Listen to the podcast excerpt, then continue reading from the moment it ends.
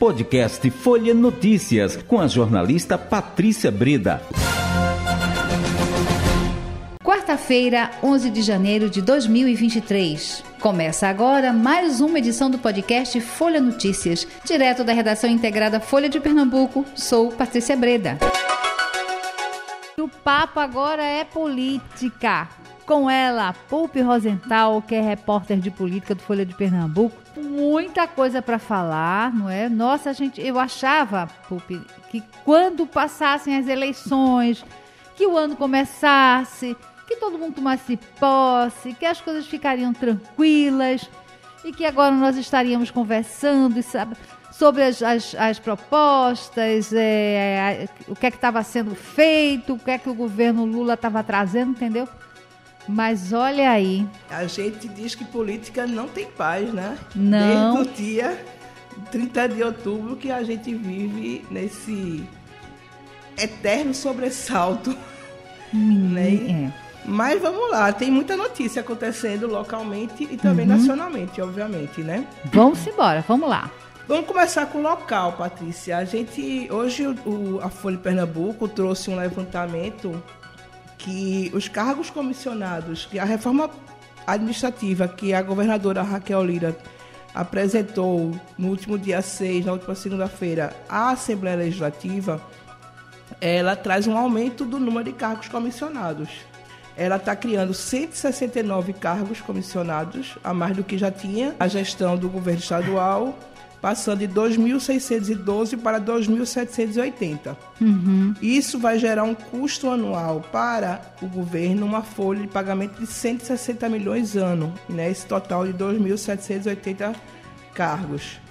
Uma outra questão é que há um aumento também, houve um aumento geral no valor do, do, do subsídio, né, do, do que é pago dos vencimentos de todos os cargos comissionados, a começar pelos secretários de Estado que foram mantidas as 27 secretarias, não houve nenhuma é, redução do número de secretarias, são 27, só que os secretários até o final do ano passado recebiam 13 mil de vencimento e passam a receber esse ano 18 mil.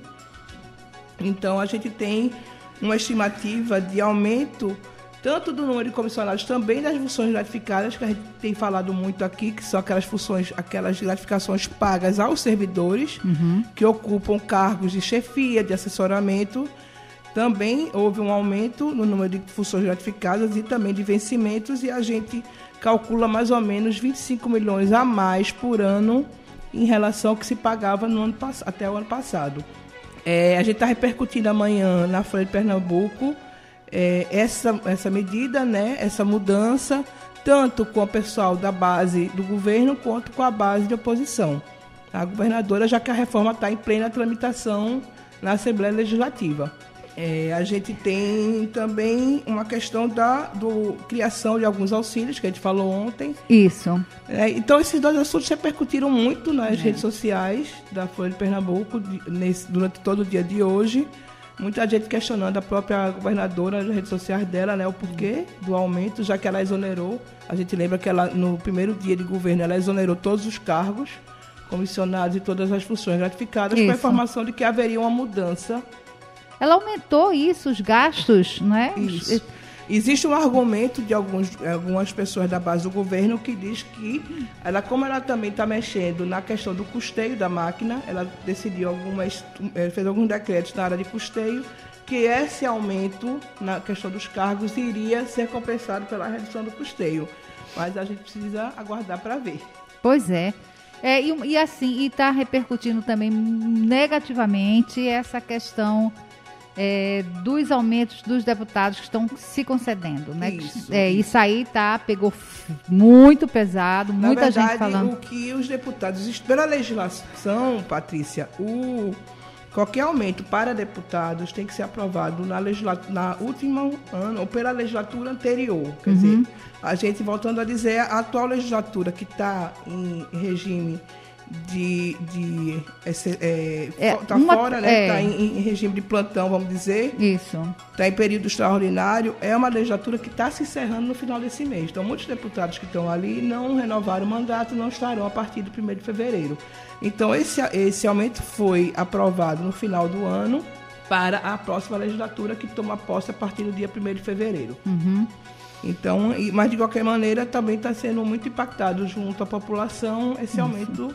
Dos deputados, juntamente com a criação daqueles auxílios que a gente falou que daria mais ou menos em torno de 12 mil reais por mês para cada deputado. Pois é, isso aí é que realmente, é, é, eu acho que o que está mais sendo comentado, o que está causando é mais os auxílios, não é? Do que próprio, eu acho que os, o aumento do salário, eu acho que as pessoas ainda nem, nem essa questão dos auxílios, né? a questão dos auxílios, Patrícia, é um, é um problema, vamos dizer, crônico da administração pública brasileira, que a gente percebe, principalmente nos parlamentos, a criação desses auxílios como uma forma indireta de pagamento, uhum. né? como uma forma indireta de aumentar a remuneração e muitas vezes os auxílios, por exemplo, eles não são é, taxados, eles não pagam, não são, não são taxados de imposto de renda. Né? Então, muitas vezes é uma forma indireta de aumentar o subsídio do parlamentar sem ter a devida dedução do imposto de renda. E no âmbito nacional, Pup, o que é que você destaca para a gente? No âmbito nacional, a gente continua repercutindo a situação do último domingo.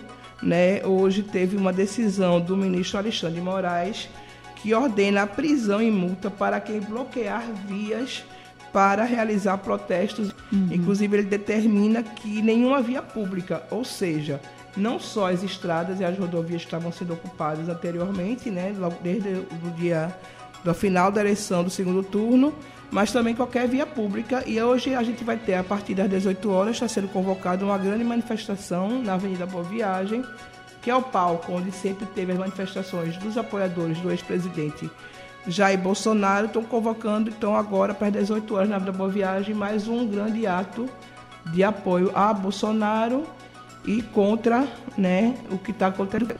O interventor da Segurança Pública lá do Distrito Federal, Ricardo Capelli, anunciou também medidas hoje de manhã, garantindo que não haverá mais nenhuma invasão de prédio público no Distrito Federal diante dessa convocatória nacional para esses protestos.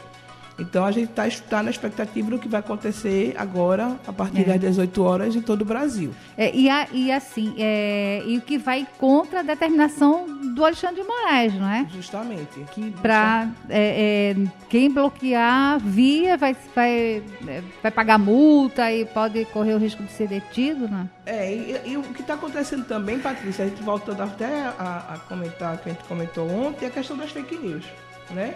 Uhum. É, ontem, de ontem para hoje, o ex-presidente Jair Bolsonaro publicou nas suas redes sociais uma nova fake news, dizendo que o presidente Lula não foi eleito, não teve legitimidade na sua eleição e depois ele apagou. Mas a gente sabe que o print é eterno, né? é, como já diria é. o ditado popular, o print é eterno, e isso com certeza é mais um motivo de exortação dessas pessoas de irem para a rua contra o governo Lula. É. É, também está tendo muita. Houve uma prisão, a gente sabe que houve a prisão de mais de 1.500, quase 1.500 pessoas lá em Brasília uhum. envolvidos nesses atos. O que é engraçado é que o pessoal reclama muito das condições lá do ginásio Onde que foram colocados da Polícia é. Federal.